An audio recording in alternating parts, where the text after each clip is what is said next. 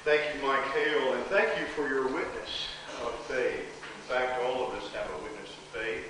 Mike chooses to use music as just one of the ways he communicates the love of Christ in his life. But there are ways you can do that, and one of the ways is inviting folks to worship. Uh, we're all back. Thanks for letting me take a Sunday off. Anthony was able to take a Sunday off.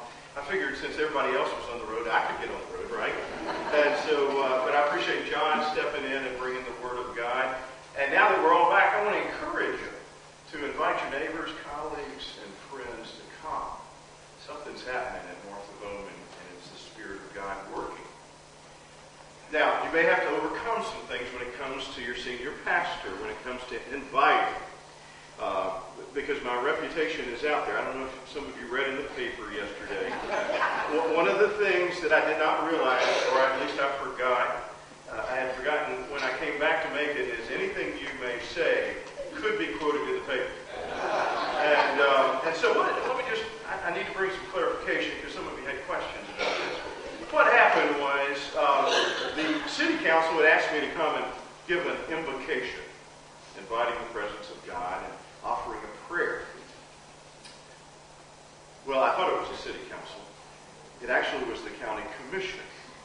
So I went to the city council, and I showed up, and I said, I'm here to pray. and they said, they didn't do any different, so they said, that's fine. Pastor Tim, why don't you go ahead and pray? So I prayed. I thought it was a very eloquent and powerful prayer. And then I got a phone call on Monday, and it was the secretary who relates to the county commission, and she said, where were you? And I said, I was there. She said, no, you weren't. I said, I was there. She said, no, you weren't. I was there, and you were not there. I said, you know, you may be right. Help me with this. She said, we're the county commission. I had booked you for that. You prayed for the city council. Oh, it gets better. And so, and so I go to the city council. I go to the county commission, sorry. I go to the county commission and I offer up a prayer. And I thought it was meaningful, but I prefaced it thinking that it was just us in the room. And I said, you know, last, two weeks ago I prayed for the city council and it was a mistake. Uh, I got there, showed up, and they asked me to pray. And man, it must have been of God because they needed it more than you all did.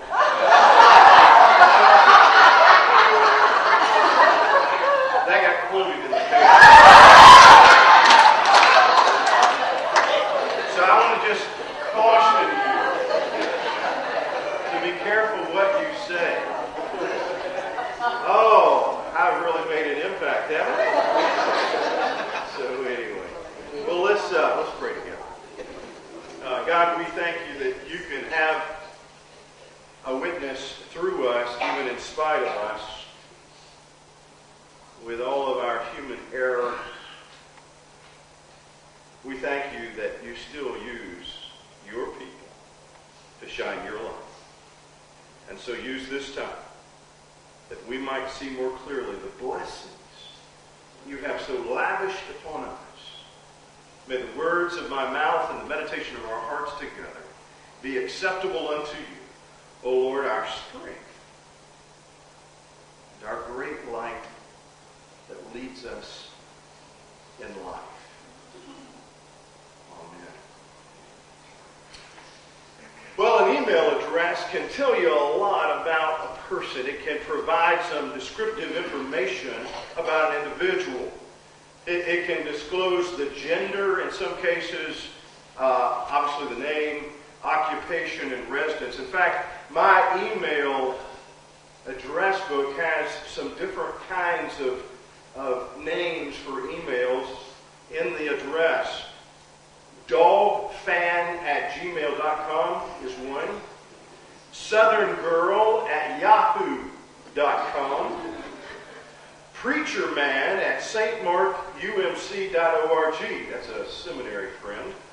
And, and so, living in today's media driven form of communication, I, I wonder what it would have been like if the Apostle Paul had lived in this day as he was writing the church at Ephesus.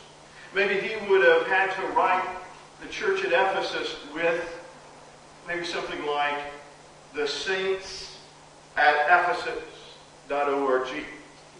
Uh, you have message notes during this season, uh, or during this series, we're doing a message series on Ephesians. And we're going to be doing an expository study. Uh, this will be challenging because we're going to take Ephesians chapter by chapter. We're going to, to break open God's Word as inspired by the Holy Spirit, as written by Paul. And each week we're going to have message notes. And so I encourage you to refer to those today as uh, we move through this message. And I pray that uh, this is a helpful thing for you. We may not do this for every series, but for this series we felt like it would be important. And so Paul did not have access to email, but it's interesting that he was able to write two-thirds of the New Testament by way of epistles or letters. And the way he chooses to address churches gives us some valuable information. He begins that salutation of the letter to his friends at Ephesus. And the specific way he addresses them tells us important facts about every person who calls himself or herself a Christian. And Paul addresses his audience in this way as he is dealing with a certain kind of context. And so this first message, let's take a look at the context. This was known as a general epistle, a circulated epistle. In other words, Ephesus, the church, the community of faith, was the prominent church in the region, was the primary recipient, but it was really read by those communities of faith all around Ephesus. And so it was passed among groups that were followers of Christ in that regional area. And he was dealing with a couple of issues. Uh, one was designed to seek unity in what could have really been a great division and divisiveness. Because, see, now the gospel has been offered to both Jews and Gentiles. And he presents a vision of how all ought to be unified as one body of believers in Christ, under Christ. And what he's saying is because of the grace of God, there is a new inclusivity when it comes to uh, our race and, and, who we are as human beings. Uh, there, as he writes in another uh, letter, there's no longer male or female, Jew or Gentile, slave or free. All of us fall within the bounds of God's grace, and we can identify with Jesus. And so he's saying, put aside your differences, come together under Christ. And he's saying there's so much for us in identifying together our oneness in Christ. Because now we have become part of the light. We are the true light. Christ is the true light, but he illuminates our lives and we no longer wander in darkness.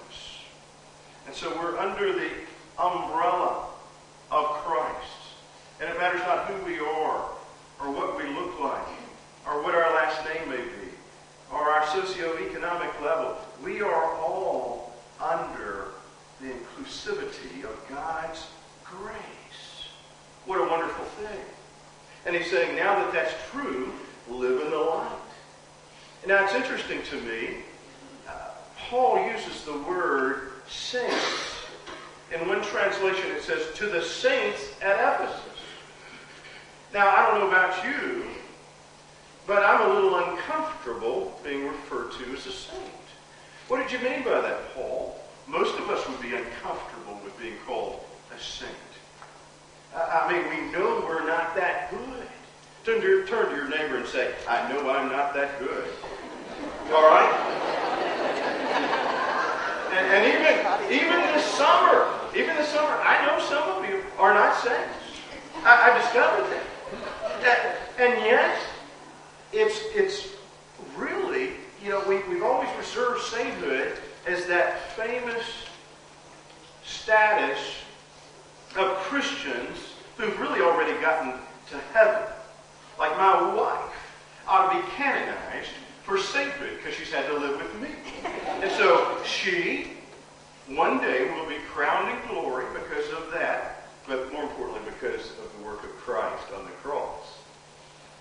And so we kind of always reserve sainthood for those who've gone beyond this life into heavenly places.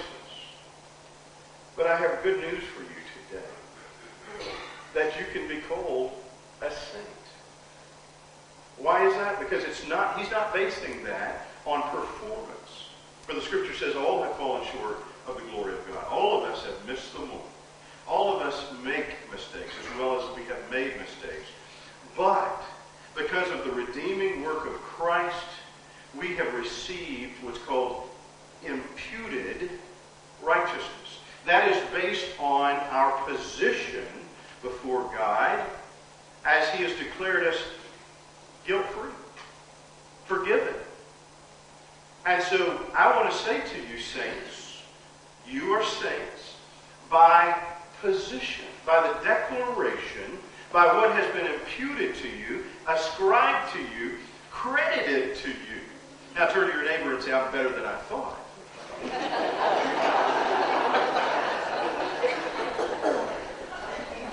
now be careful with that information as you leave this place. I, I, I, don't want you to go around saying, you know, I'm a saint and uh, you're not.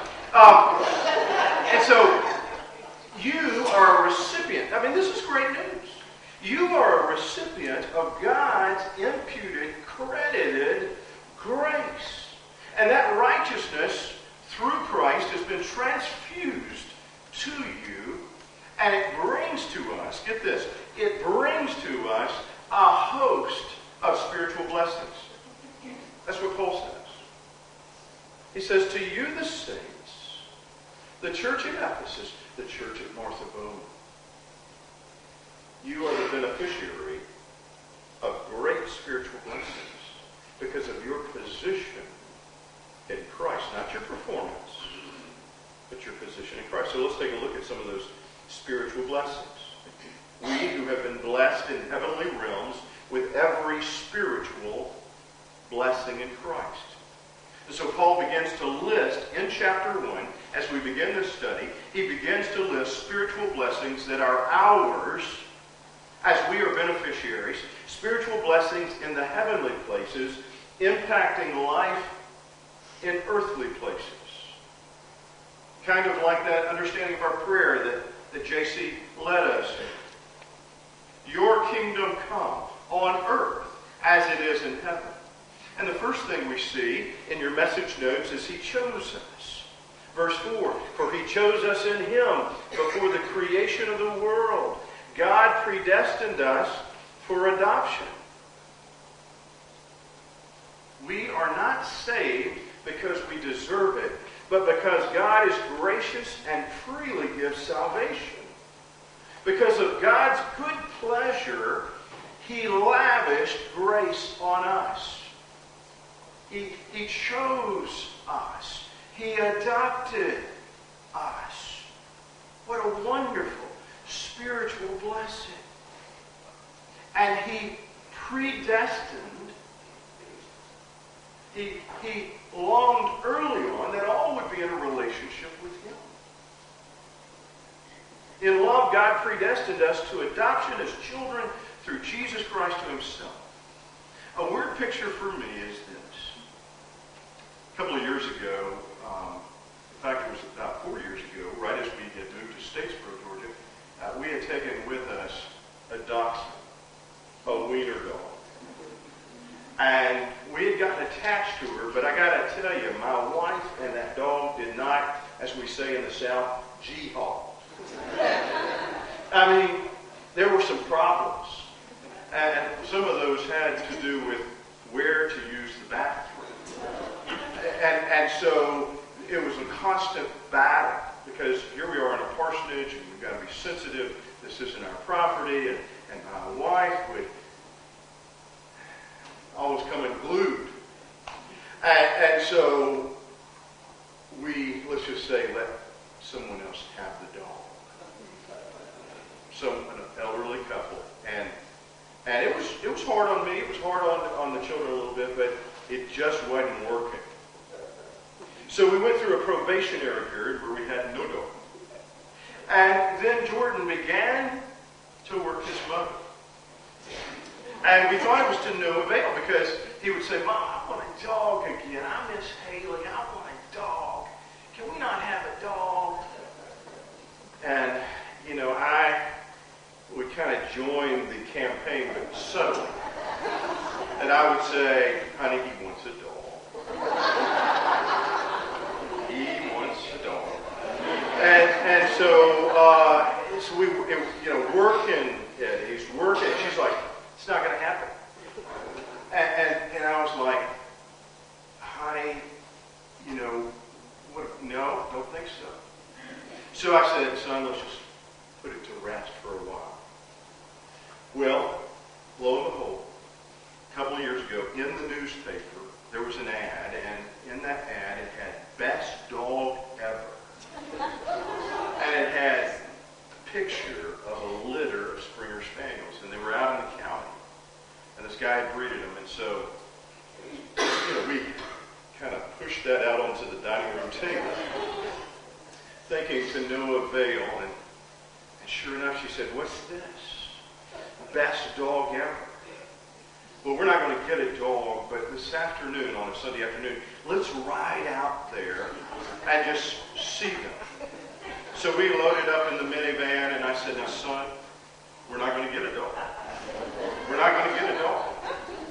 I wish we could have a dog, but we're not going to get one. We're just going to look at one. She said, that's exactly right. And I whispered to my son, I, I was very pastoral in that moment, and I said, maybe God is softening her heart. And, and, and, so we, we get to the, uh, to the farm, and, and there they are, and oh, they're beautiful. And, and Jordan runs out of the van, and he looks at them, and, and, and we all get to cradle a dog, a puppy, and just the scent and the whimper and the, the cuteness in their face. And, and it was as though all those broken bad memories began to flee from her brain. And, and in, a, in a moment, Jordan said, Isn't this great, Dad? And I said, Yes, it is. Keep praying. and, and in that moment, she she held a pop and, and we, she put it down and she said, Are y'all ready to go? And we said, Yes. And, and then she pulled out the checkbook and said, Which one do you want? oh. And Jordan said, Really? And I said, Pick one before she changes He said, I want them all. I said, Just pick one. And so he picked one. And that dog has become so special. Let me tell you, we rag her all the time now when she comes with that dog. We'll say, glad we just went to look. but you know, that dog has struggled. I need to tell you, he's only two years old. He has an eye disorder. We didn't know about it. It was a breeding issue. And uh, he, he's blind. Um, he has seizures periodically. But you know, we love that dog, and that dog has been adopted as a part of the family. And I really believe that a couple of things happened for me theologically in my mind there. And one was that I really believe it's as though God walks up to, like we were walking up to a litter and says, I want them all. I want them all. I long for every one, just like Jordan said. Now, the one that won us was the one that licked our hand first, his hand.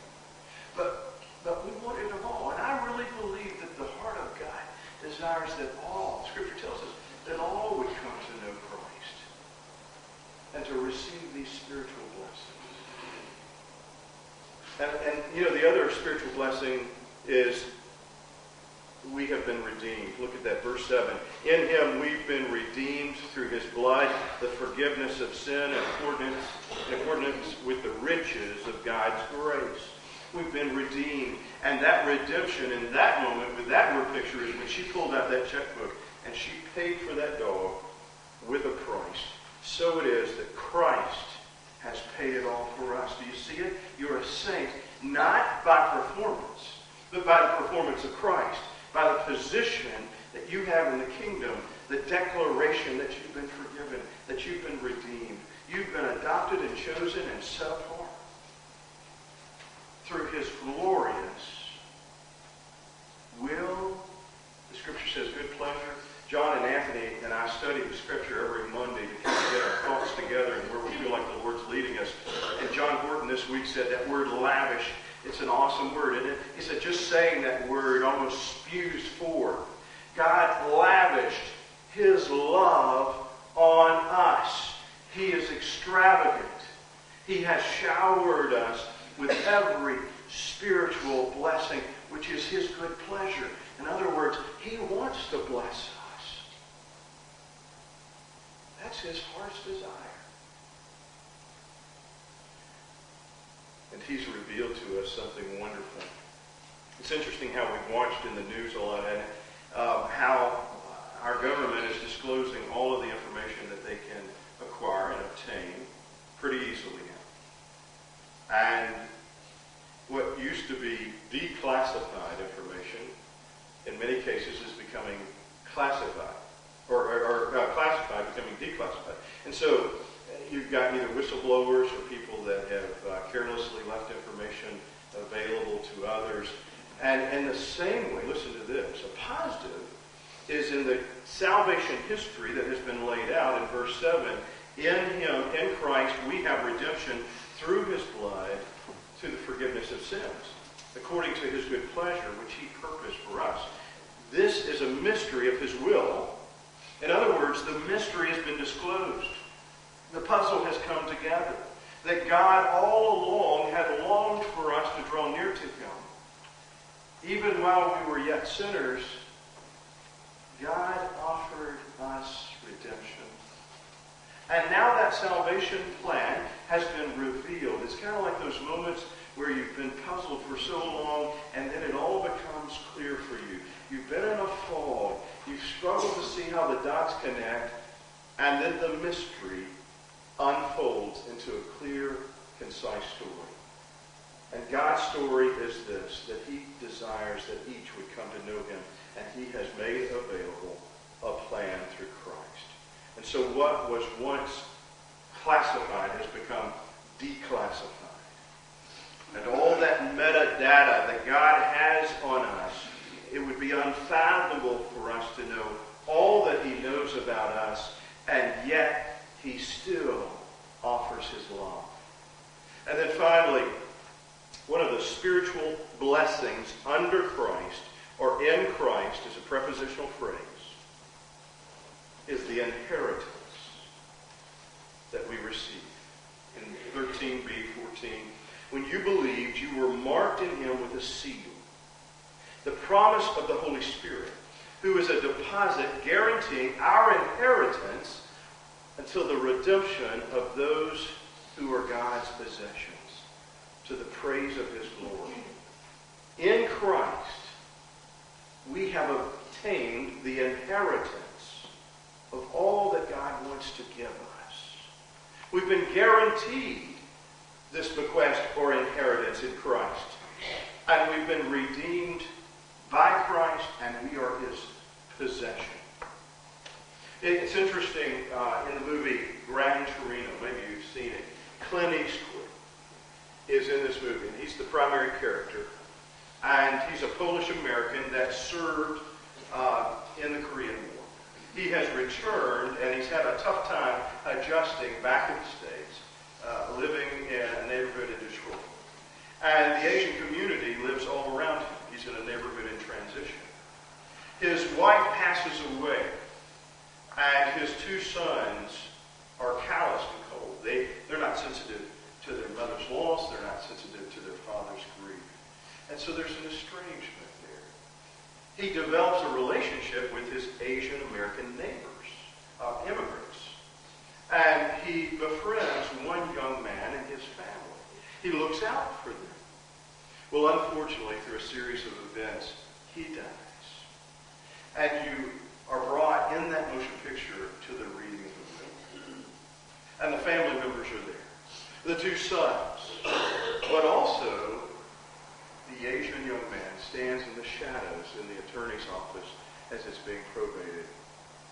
And the reading of the will says, I leave my house to the church, which is really ironic because he was not a churchgoer. And then it said, I leave my Gran Torino. And he named off the will his Asian. Uh, there were a few things that were given to the children, but the sons were devastated. Well, maybe rightfully so, but it makes sense because they were estranged from their father. They did not adhere to the father's values and really had no relationship at all.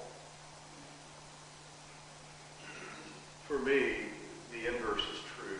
Those of us who have received Christ into our lives, those of us who have embraced this grace, are now recipients of every spiritual blessing because we have been chosen.